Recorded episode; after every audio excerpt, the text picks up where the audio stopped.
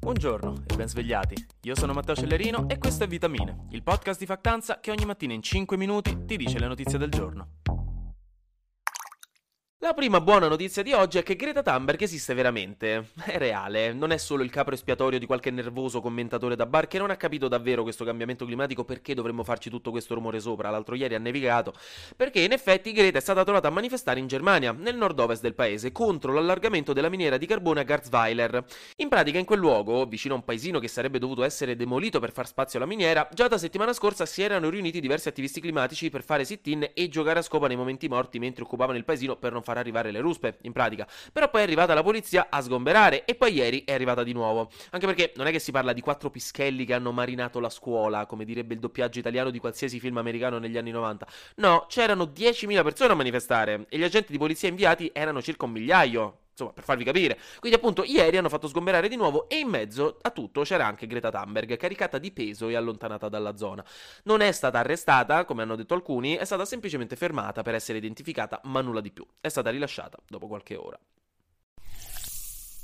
Poi vi rendo partecipi di un po' di gossip bello speziato, perché non so se lo sapete, ma gli spazi culturali occupati da amici di Maria De Filippi sono stati sconvolti in questi giorni da alcune accuse abbastanza bizzarre, che però ci mostrano come tutto il mondo, in fondo, è paese, perché è chiaro che certe leggende metropolitane stuzzicano un po' tutti, e alcuni di noi sono solo più coraggiosi di farsi esploratori di confini ancora ignoti, oppure sono semplicemente scemi, vedete voi. In pratica si è alzato uno scandalo recentemente perché la redazione di Amici ha cacciato dalla trasmissione alcuni concorrenti, e la cosa che ha fatto alzare più sopracciglia di Ancelotti è stata che nessuno ha voluto dire precisamente per quale motivo, cioè quali sarebbero stati questi comportamenti inopportuni, fatti tra l'altro la notte di Capodanno. Ecco, online ha iniziato a serpeggiare l'invitante teoria che sarebbero stati cacciati per aver sniffato o ingerito noce moscata, per farsi per drogarsi, per reperire dello sballo come fanno i giovani. E qui ecco che appunto ci torna in voga quella diceria da cortile del liceo, mai veramente esausta nel nostro immaginario collettivo, secondo cui la noce moscata in grandi quantità avrebbe effetti psicoattivi, un po' come i sonnellini da un'ora e mezza, il cosino con i raggi di metallo per massaggiarsi la testa che ti fa venire i brividi quando te lo fanno, o l'odore di benzina mentre fai il pieno. Scherzi a parte, con la noce moscata davvero ci si può drogare? In effetti sì. È vero che la noce moscata, che in scientifico viene dalla pianta miristica fragrance, contiene bassi livelli di miristicina, che sembra avere effettivamente effetti psicotropi sul sistema nervoso.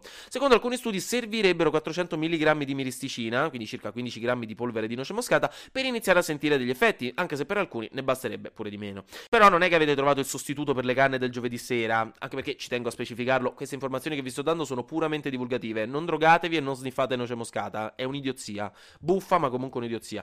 Perché da quello che dicono le testimonianze non è granché come effetto. Ti manda in confusione, ti gira la testa, capisci poco, ti viene sonno. Alcuni stanno anche peggio, eh, c'è chi ci ha finito in ospedale, quindi insomma sembra che non ne valga la pena. Come con nessuna droga, sia chiaro, ma qui ancora meno. Quindi ora lo sapete. Sì, è vero che la noce moscata ha effetti stupefacenti, non usatela se partecipate ad amici. Parlando di cose che non si devono fare, il nostro ministro della salute Orazio Schillaci ha lasciato intendere di voler proporre una nuova misura antitabacco per limitarne gli spazi e la diffusione e ridurne quindi il consumo, specialmente per le nuove generazioni. Questo perché il fumo in Italia è ancora la prima causa di mortalità prevenibile, cioè quelle cose per cui non puoi dare la colpa al Signore Gesù Cristo se muori, sono le sigarette. E inoltre il 2022 è stato il primo anno dal 2006 in cui il numero di consumatori è salito, quindi ecco, non bene. Questo anche perché sono diventate sempre più diffuse e pubblicizzate delle alternative alle sigarette classiche. Lo sappiamo come le le ICOS o le Glow o tutte le varie sigarette elettroniche strapiene di nicotina al sapore di banana, che vengono tra l'altro pubblicizzate sempre di più alle persone più giovani, andando a creare un ambiente molto pericoloso, arricchendo le multinazionali del tabacco e causando enormi problemi comunitari di salute. Quindi l'idea del ministro è quella, per esempio, di estendere il divieto di fumo nei luoghi all'aperto vicino a minori o donne in gravidanza, di estendere il divieto di fumo anche agli altri prodotti che non sono esattamente sigarette e impedire le pubblicità di questi nuovi prodotti. Ovviamente non si tratterebbe di proibizionismo, ma di una limitazione dell'impatto e della visibilità visibilità sociale di questi prodotti, molto utili specialmente per evitare che i più giovani si avvicinino al mondo della nicotina, che non smetterò mai di ricordarlo, ci piace solo perché l'abbiamo provata per la prima volta, non ci sono altri motivi, è una cosa così scema, se ci pensate.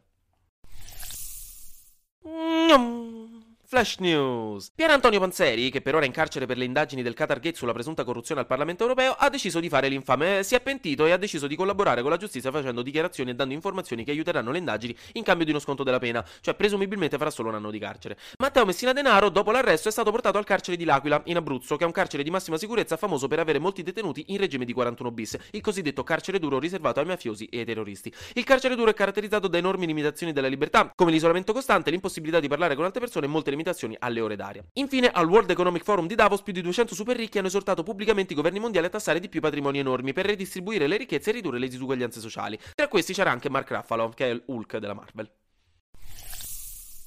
Anche oggi grazie per aver ascoltato Vitamine. Noi ci sentiamo domani perché sarà successo di sicuro qualcosa di nuovo e io avrò ancora qualcos'altro da dirvi. Buona giornata.